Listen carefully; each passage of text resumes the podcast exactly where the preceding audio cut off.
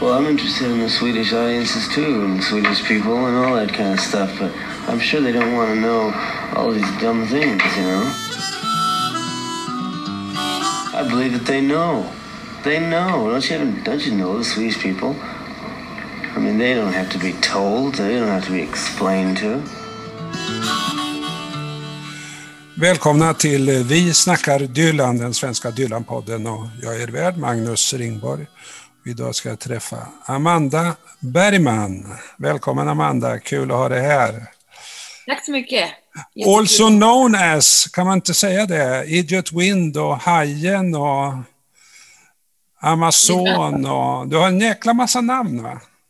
Ja, precis. Eh, jag var ju lite försenad in i musikbranschen kan man säga. Jag tänker att många som, många som håller på med musik kanske började liksom när de var tio och bildade band och sånt där. Och så många, liksom, de här banden kanske läggs ner.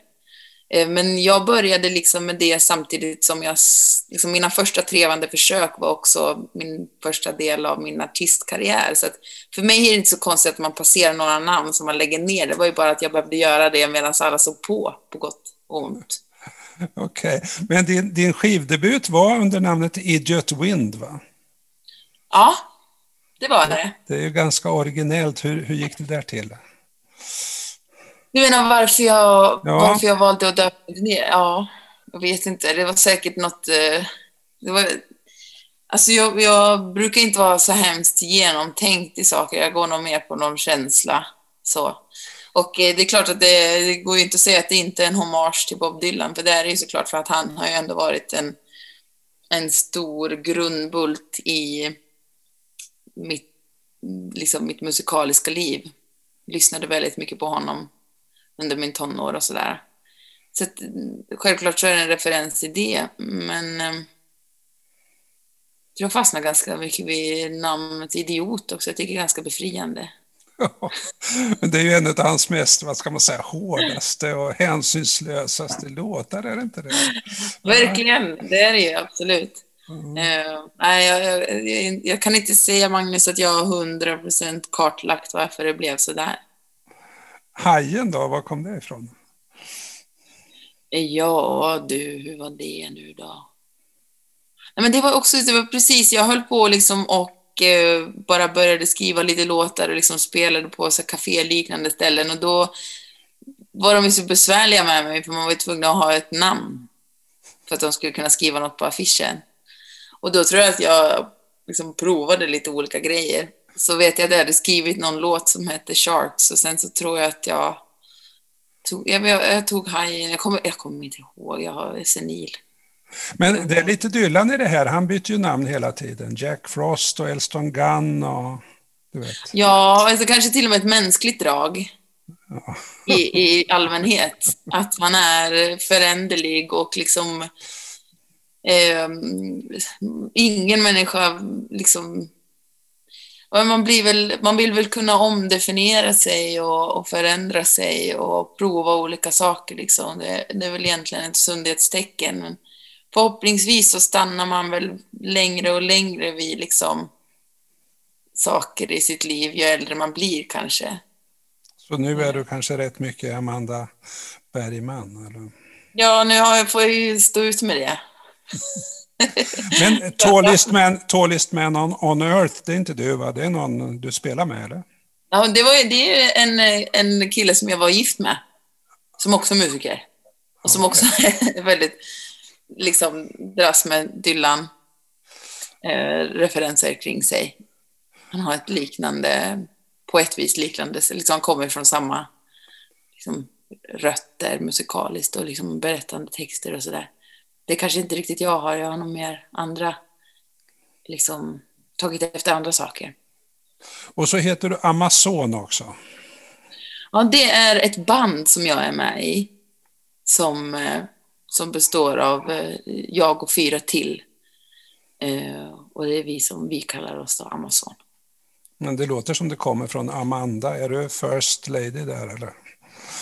Ja, Den, jo, nej alltså, det är jag väl inte. Men jag kanske har, det var faktiskt inte jag som kom på namnet, men eh, jag kanske har smygfotat in eh, mina bokstäver där, jag vet. Du, innan vi går in mer på Dylan, vad, vad uh, håller du på med nu för musikaliska projekt? Ja, nu håller jag på och spelar in uh, lite olika skivor. Jag håller på och eh, framförallt med min egen, det är väl det som tar mest tid. Jag har släppt eh, en soloskiva för några år sedan, men nu håller jag på med en, en andra skiva. Och eh, eh, det är det jag jobbar med allra mest egentligen och ganska intensivt för tillfället. Och förutom det så håller jag på och Amazon håller på att göra klart en skiva som förhoppningsvis är snart klar och ska släppas i vår. Och sen håller vi på med en, en till skiva med Amazon, med samarbete med en annan artist som, som också ska ut snart. Oh ja, mycket projekt. Du, eh, har du något namn på någon av de där skivorna om det är någon som vill hålla utkik? Nej, det, den enda som egentligen har namn det är ju Amazons eh, skiva som heter Galaxy 2, för det är liksom en andra del av, en, av ett dubbelalbum som vi då har släppt i två delar. Eh, den första kom för något år sedan och nu kommer liksom den avslutande fasen. Galaxy 2. Du, eh, du har gjort några Dylan-inspelningar som ligger på, på Youtube. Mm. Och, ehm, men du har aldrig spelat in Idiom Wind, eller? Nej. Nej det har jag inte. Den, den senaste, om vi, din senaste som jag såg från 2020, men som är den tidigaste Dylan-låten, alltså Hard Rain.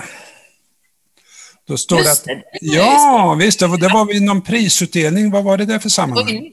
Just det. Jo, det var på en, en prisutdelning av uh, Right Livelihoods Awards, som man kallar det alternativa Nobelpriset, som delas ut till människorättsaktivister Eh, i världens alla olika hörn. Och det är, det är liksom en svensk, eh, den här stiftelsen har ett svenskt säte. Och eh, i år så bjöd de in, var jag en av de artisterna som de bjöd in och de önskade specifikt att jag skulle göra den låten. Oh, where have you been, my blue-eyed son? Where have you been, my darling young one? I've stumbled on the side of twelve misty mountains. I walked and I crawled on six crooked highways. I've stepped in the middle of seven sad forests. I've been out in front of a dozen dead oceans. I've been 10,000 miles from the mouth of a graveyard. It's a hard, it's a hard, it's a hard, it's a hard, it's a hard rain that's gonna fall. Wow, det är häftigt va? Alltså, ja, otroligt. Jättekul. Först Patti Smith som gör den och så Amanda Bergman. Jajamän. hur, hur, hur tänkte du när du skulle... De vill ha dig och de vill ha Hard Rain. Hur, hur, hur tänkte du då? Hur ska jag göra den här låten som så många andra har gjort?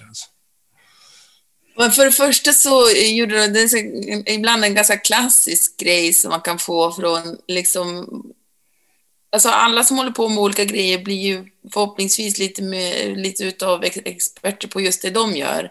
Eh, och ehm, eh, då tyckte jag det fanns en komisk grej, alltså de, de gav mig uppgiften att och liksom göra den låten och så skulle det gärna vara hoppfullt. Jag bara, men har ni läst texten?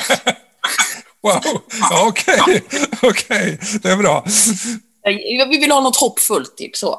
Jag bara, okej, okay. ja, får se vad vi ska alltså, Men då sa jag på en det går inte att göra hoppfullt. Jag försöker göra det på något annat sätt. Eh, annars får vi byta låt, typ så.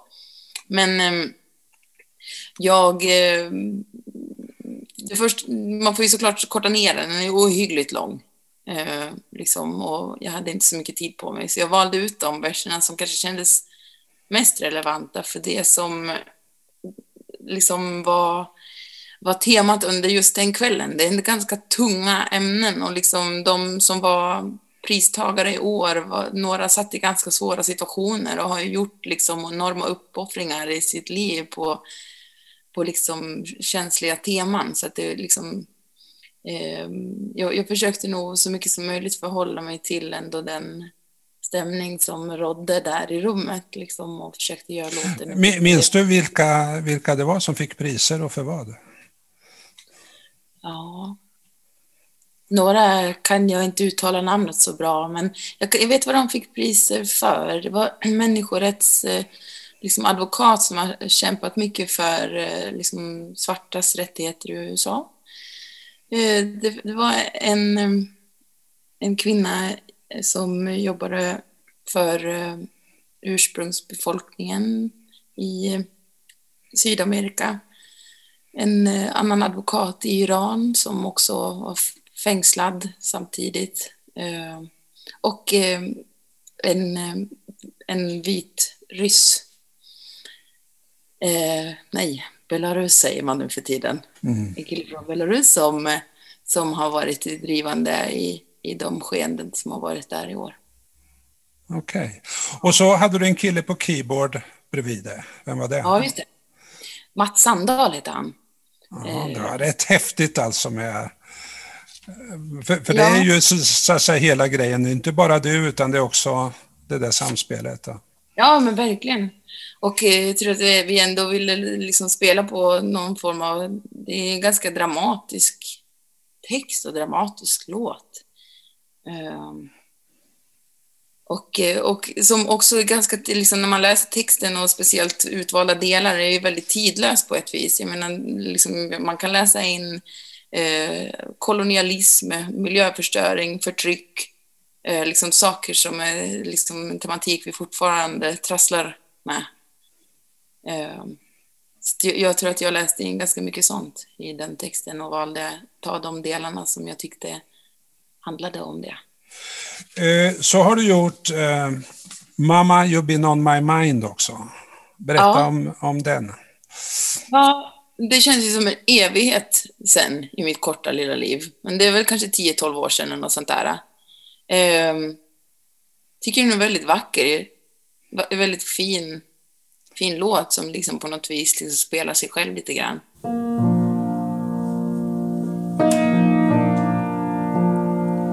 Perhaps it's the color of the sun Caught flat all uncovering crossroads I'm standing at. It's the weather or something like that. But mama, you've been on my mind. Vi har haft den i den här podden och då diskuterade jag med eh, Eva som valde den vad är det för perspektiv egentligen? Hon menar ju att det var en kärlekssång och några som har splittrats lite åt det här hållet, om det vi ska prata om sen. Men jag menade att ja, men det här är en tonårsdotter som har gått vilse i livet och nu försöker att liksom ångra sig lite inför sin mamma. Men det minns inte du vad du hade för känsla när du sjöng den? Jag tror, jag tror att jag hade mer den liksom kärleks, eh, alltså, kärleksrelation mellan två människor och kanske inte de som har släktband.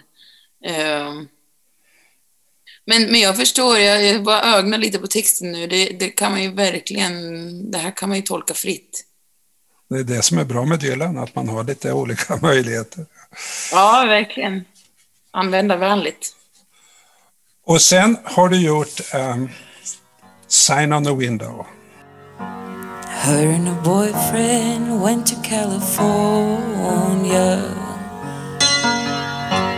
Her and her boyfriend done changed her tune.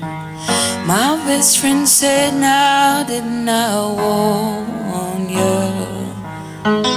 Brighton girls are like the moon.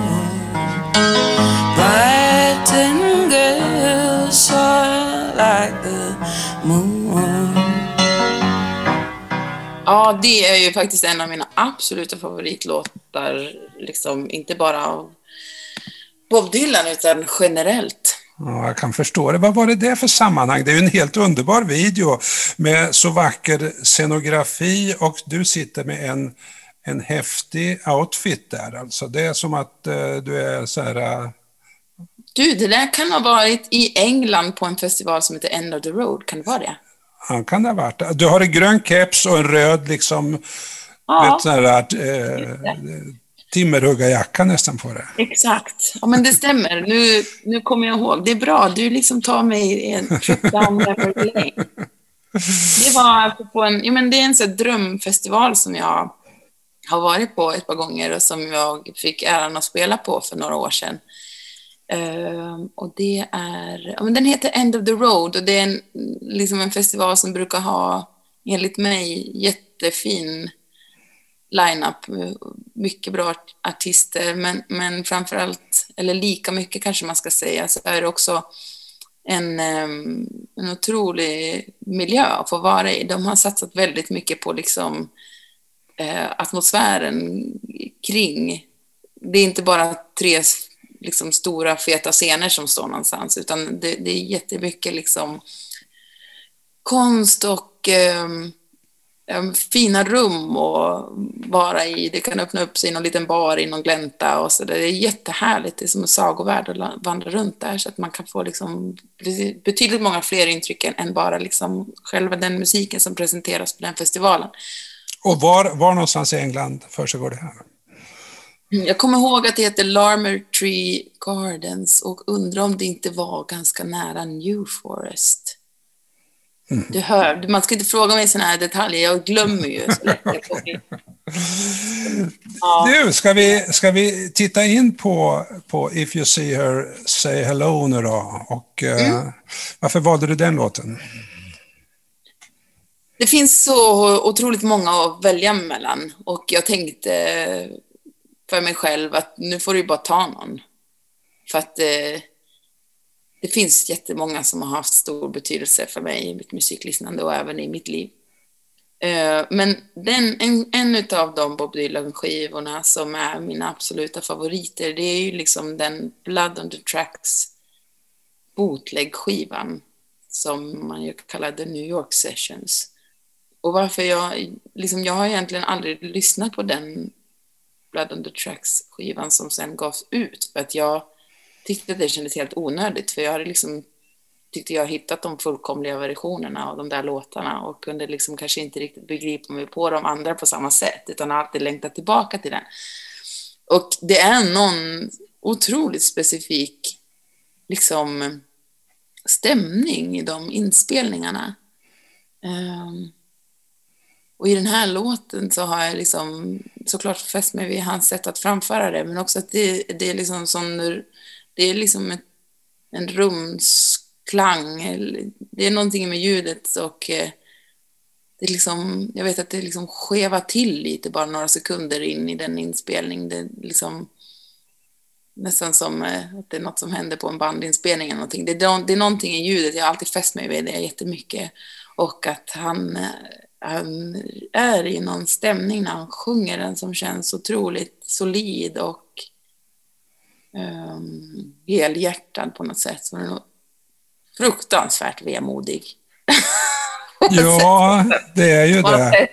Den är jättefin och samtidigt så det finns inget så här, det finns inget så här, liksom, ehm, liksom, vad ska man säga, det är ingen så överdriven melankoli eller något kladdigt med den heller, utan den är väldigt välbalanserad tycker jag i sitt framförande.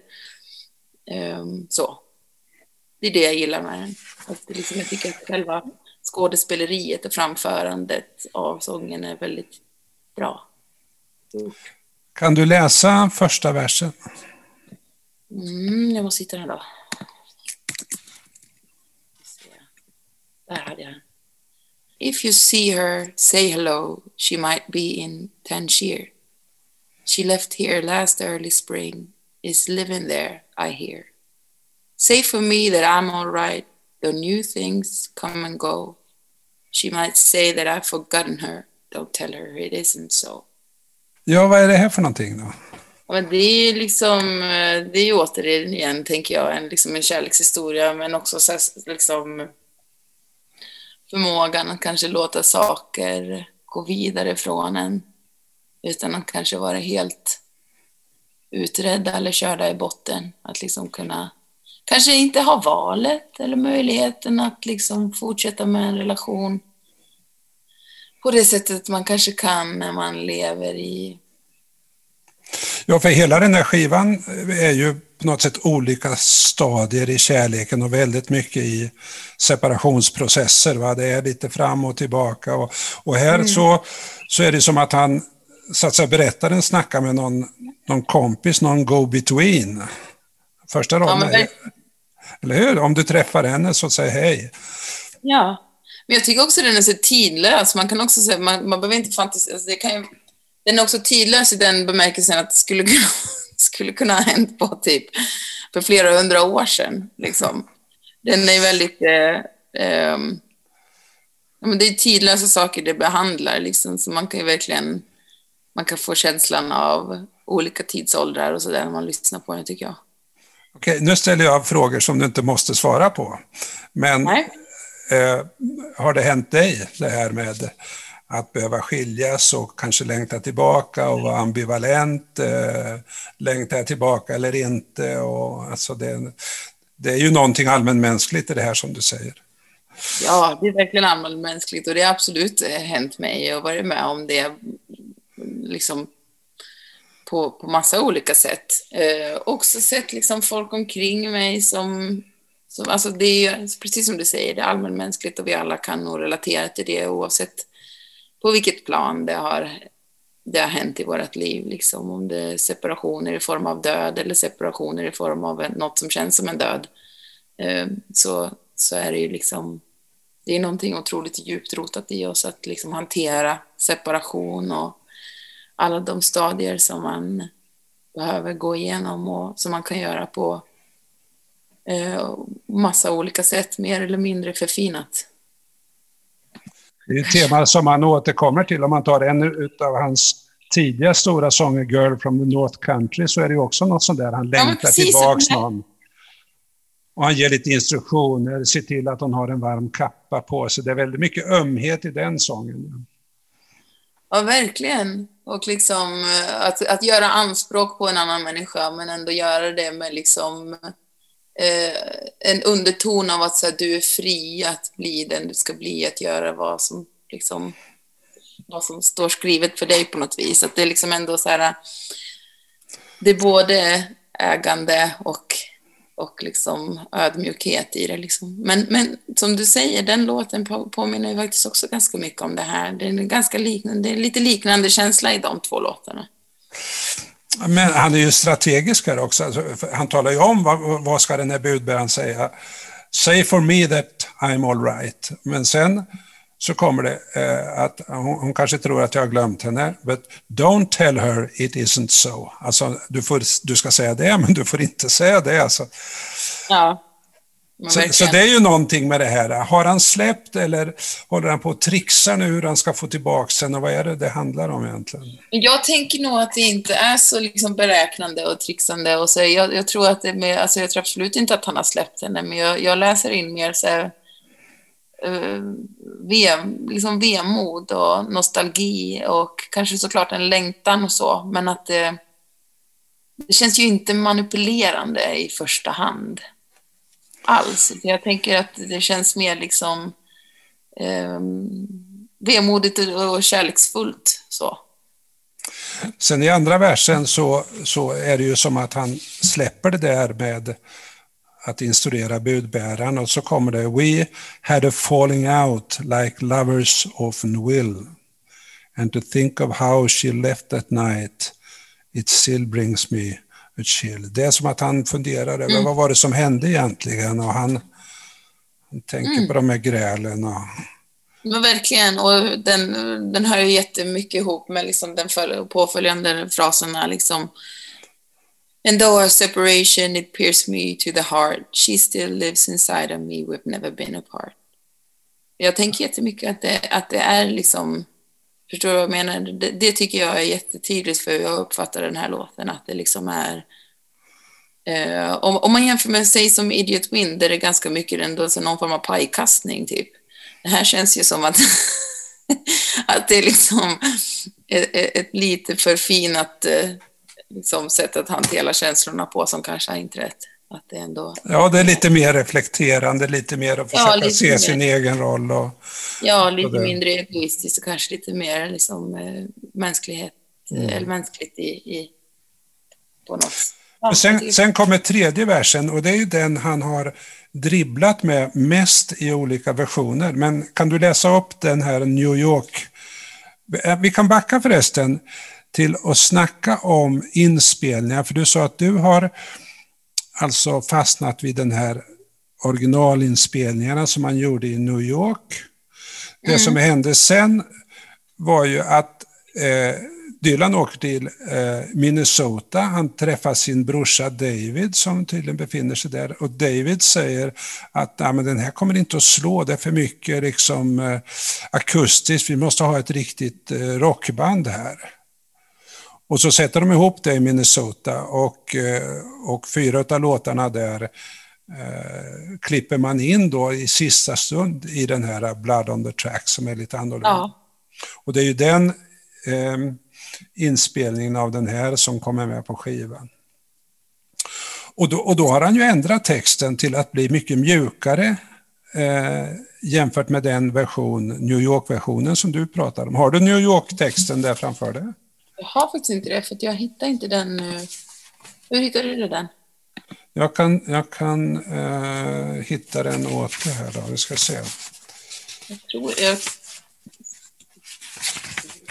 För att på, på skivan så står det så här. If you get close to her, kiss her once for me. Mm. Och i den ursprungliga versionen så är det så här. If you're making love to her, kiss her for the kid. Who always has respecting her, respected her for doing what she did. It, ja, just det. Mm. Så, så, så, att han, han har mjukat om. Om du, om du träffar henne ungefär, getting close då, det kan ju vara ännu mer, men, men så att säga, eller making love och så vidare. Så att det, det är ja. ganska typiskt att han dribblar med den, te, den här texten, alltså beroende på vad han tänker för tillfället.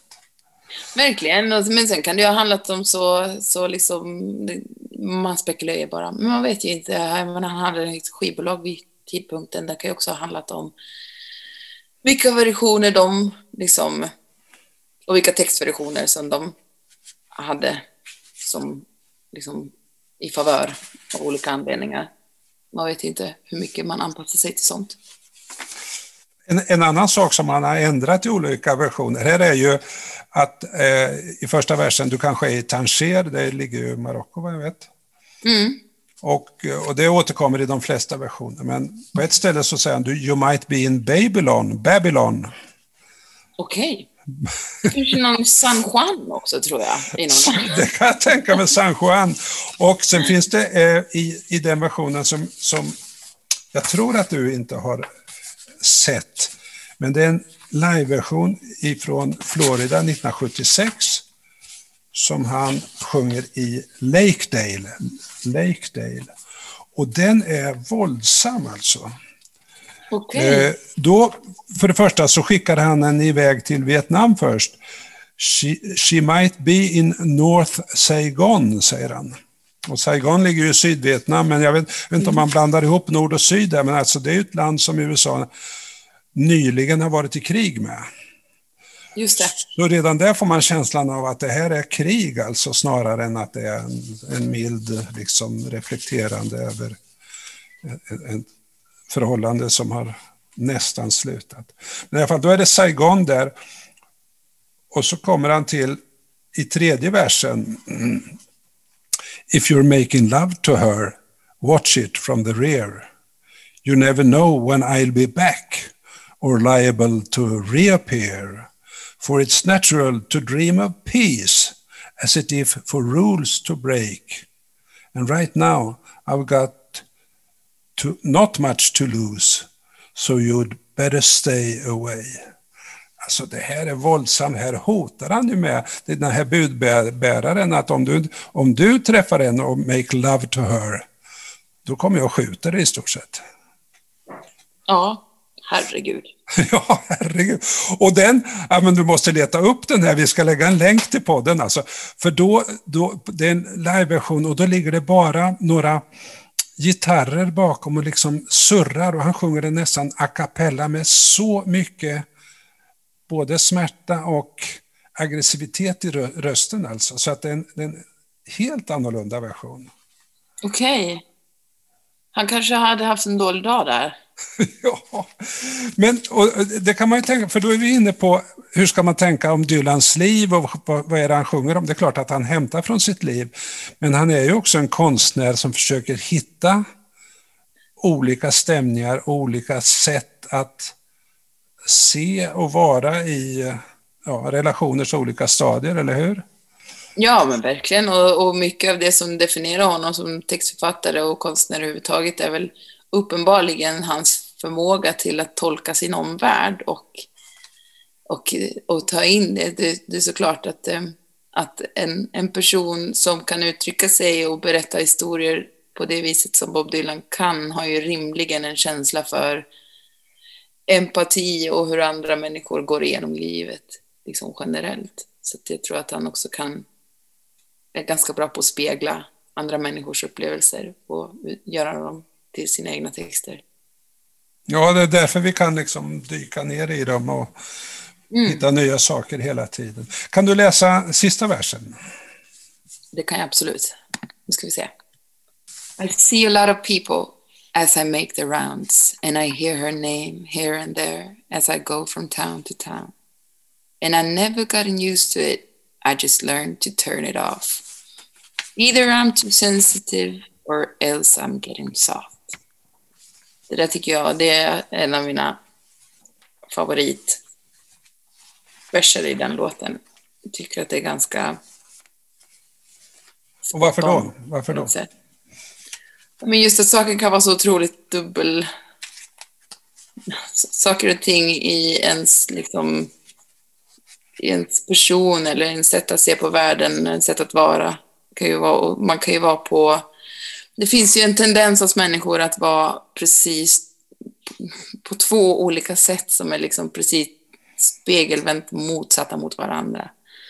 Eh, att vi gärna har de här liksom dubbeltydiga extrema dragen i oss som människor som gör oss komplexa. Och att eh, eh, either I'm too sensitive or else I'm getting soft. Alltså jag tycker bara hela den ehm, um, i just learned to turn it off. Jag vet inte, det är någonting, jag tycker det är ganska sammanfattande för hela temat i den här låten på något sätt. Att, eh, att man kan låta tragedier eller trauman eller relationer i ens liv styra eller leda en ganska hårt vidare genom hela livet eller så liksom placerar man dem man kan medvetet liksom processera och placera relationer och upplevelser i olika olika delar av ens kropp, olika delar av ens hjärna. Ehm, jag tror att man har, oavsett hur traumatiskt man har, traumatiska upplevelser har varit för en, så tror jag att man har ändå ganska liksom ganska stor möjlighet att, att bestämma vad man gör av det och hur man, hur man väljer, hur pass mycket man väljer att lägga det bakom sig eller hur mycket man vill liksom leva igenom det i allt man gör. Ehm. Ja, alltså, på sätt och vis. Men han, han försöker, han brottas ju hela tiden med det i den här låten. Men, men samtidigt så han motsäger sig själv, som i den här versen då. Eh, så säger han ju I've never gotten used to it. I've just learned to turn it off. Ja. Att han har lärt sig att stänga av det hela, men det har han ju inte. För det kommer ju upp hela tiden igen. Han kan ju inte släppa det. Nej, men så är det såklart. Ja, men det var fjärde versen. Och femte versen sen så, så kommer han tillbaka till det här, vad ska man säga, att instruera den här budbäraren. Vad, vad ska han säga mm. till den?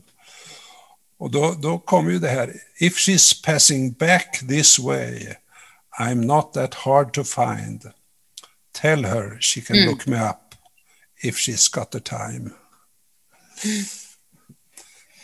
Så här är ju en öppen hand, eller hur? Hon är välkommen tillbaka. Och sen försöker han liksom inte vara för angelägen, tycker Nej, jag. Det, det är bara om man har tid alltså. Så att... ja, precis. Ja. Jo, men absolut. Det, det, det talar väl sitt tydliga språk.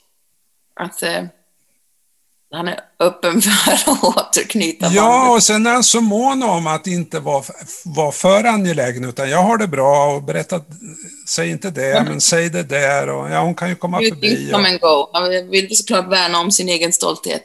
Mm. Men om man nu ser den här äh, live-versionen som jag pratade om förut, så är igen en helt annan ton här.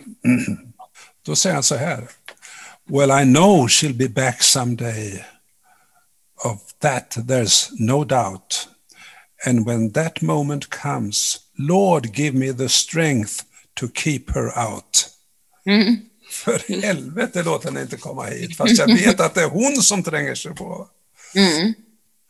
Ja, det är härligt att se ändå att, eh, att man kan känna igen det när man gör musik själv, liksom att eh, eh, det finns ju otroligt, man kan ju krångla sig fram med låtar. Det har ju han uppenbarligen gjort en hel del också, kan man ju säga. Att, kan, du, kan du säga något mer om det när du krånglar dig fram med låtar? Hur, hur går det till?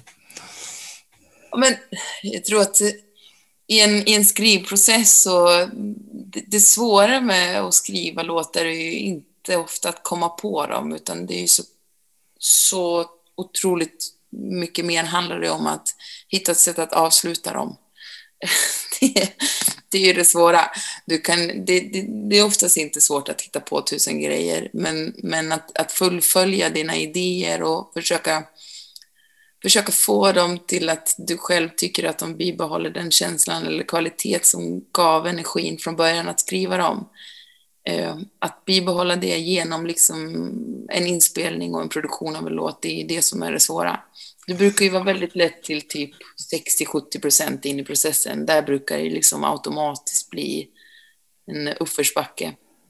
I alla fall i de flesta fall. Det finns såklart låtar som jag tror alla som skriver musik har varit med om. att Det finns låtar som skriver sig själv i princip.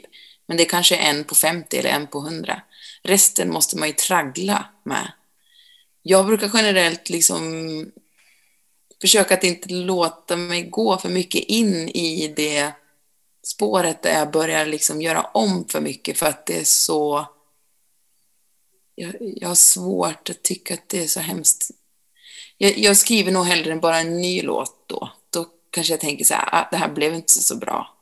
Annars kan man ju liksom, det blir så, för mig som också, jag har ingen lust att lägga an, all min energi i mitt liv på musik. Jag har inte den möjligheten, jag har inte den tiden då, jag är mycket mer fokuserad på att få saker kanske att gå snabbt. Så jag vill framåt hela tiden och har inte något problem med att eh, eller har inte något problem, det är klart, så ska jag inte säga, det är klart jag blir ledsen om saker blir dåligt, men, men, men jag ser det också som en absolut, så är det ju liksom, vad du än gör så måste du ju liksom stå ut med att eh, det, det mesta du gör blir ju inte bra. Och eh, eh, jag tror man kan göra sig en rejäl otjänst om man, om man har en man har en, en tanke om att eh, ingenting, ingenting du gör är dugligt förrän det blev någon form av perfektion. Det är det jag menar. Att jag, ja, ja, ja. jag tänkte, hur orkade han skriva om allting och hålla på? Men å andra sidan så kanske Men det gör han väl inte med allting. Men vissa låtar är det som att han inte blir färdig med. Han håller på och filar och har sig. Men medan mm. andra så...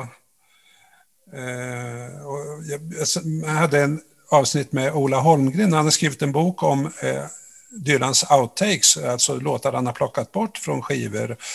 Och eh, några av dem som han inte ens har sjungit på scen för att en hypotes är att han har inte blivit färdig, men han har inte fått till det helt enkelt. Och så mm. tycker kanske vi, ja men hallå, det är ju fantastiskt mm. bra.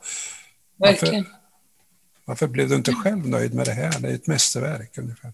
Ja, men det är ganska typiskt. Jag tror att här, eh, det finns ju exempel på från otroligt många artister och liksom som man kan känna igen också såklart när man gör musik själv, att ofta är det ju de första de första trevande försöken. Eller liksom, det är ofta så att första tagningen på någonting blev bäst i känslan och bäst, liksom, lättast för andra kanske att ta till sig, men det kanske, den blev inte klar, eller det blev fel text, eller det blev fel någonting där. Det, det finns ju någonting, jag tror att det finns någonting ganska starkt och som transkriberar bra över till andra människor när det blir ganska spontant och ärligt som det kan vara i de liksom, första trevande försöken. Sen börjar man... Så då hamnar, vi, då hamnar vi tillbaka i The New York Sessions till Blood on the Tracks. Där det, det var där du började att säga att, att där finns det en otrolig känsla alltså i hur han ja, framför texten. Ja, också. Som blir en kvalitet som man ju kan få in i saker när man inte riktigt kan dem. När, man, när du fortfarande eh, man är på tå på något vis och angelägen om att att liksom presentera det på bästa sätt. Det, är inte cementerat. Okej, okay, det kanske är dags för oss att runda av detta, Amanda. Är det något mm. mer som du kommer att tänka på när det gäller If you see her, say hello? Nej, jag tycker, jag tycker vi avhandlat det mesta. Okej. Okay. Kan man säga så till poddens lyssnare nu, alltså att om någon ser dig på stan, då får de säga hallå? Absolut. Hej med Amanda, tack ska du ha. Hej då, tack.